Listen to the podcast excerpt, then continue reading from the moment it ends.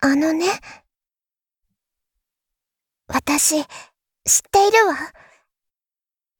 お母様は、優しい人。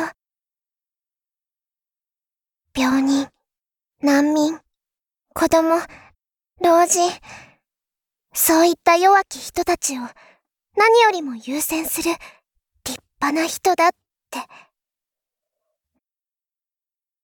だからね、私、庶民がどんな暮らしをしてるんだろうってずっと見てみたかったの。お母様が治める国。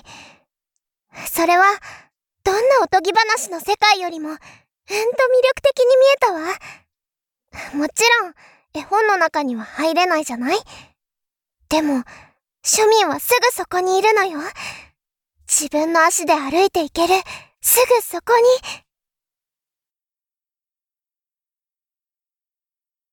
だから私、こっそりお城を出てみたの。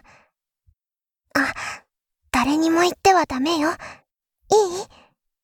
あなたと私だけの秘密。ワクワクしたわ。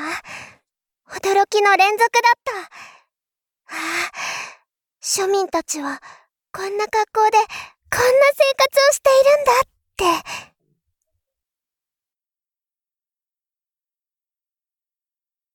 でもね、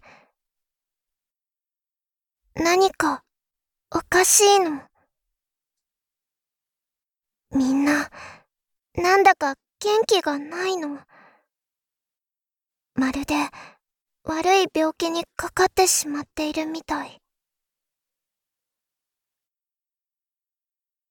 お年寄りは風に弱いから、うつさないように、みんな口を塞がないといけないんだって。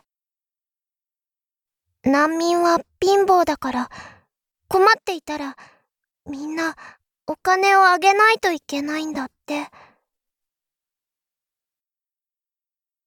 お母様は、平等平等とおっしゃっていたけれど、私には、みんな、平等に、不幸せになっているように見えたわ。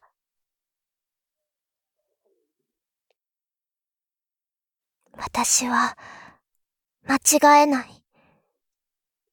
たくさんの庶民を幸せにしてみせる。きっと、あなたも見ていてね。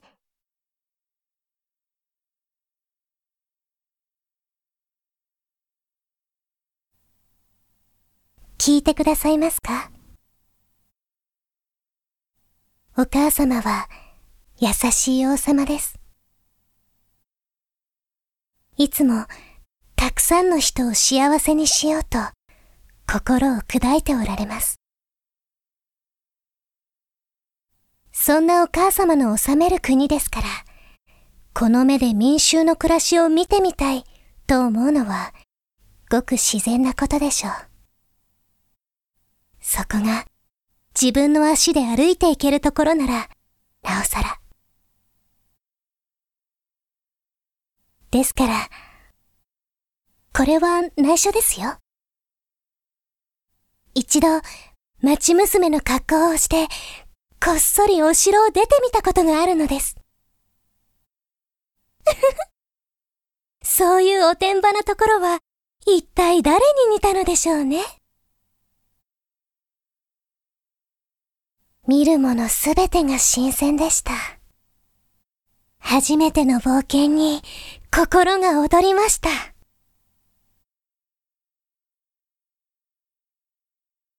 けれど、何か変なんです。皆さん、何かに怯えているようでした。まるで、魔女狩りがあった時のよう。多い方に属せば、国から補助がもらえるそうです。少ない方に属せば、国からも隣人からも罰せられるそうです。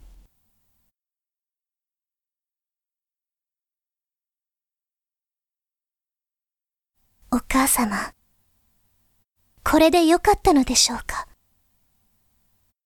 私たちは何か道を誤ってしまったのでは？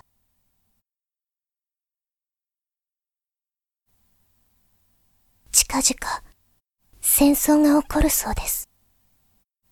賛成多数で決まりました。願わくば、我が軍が戦争に勝利しますように。お父様、どうかお力をお貸しください。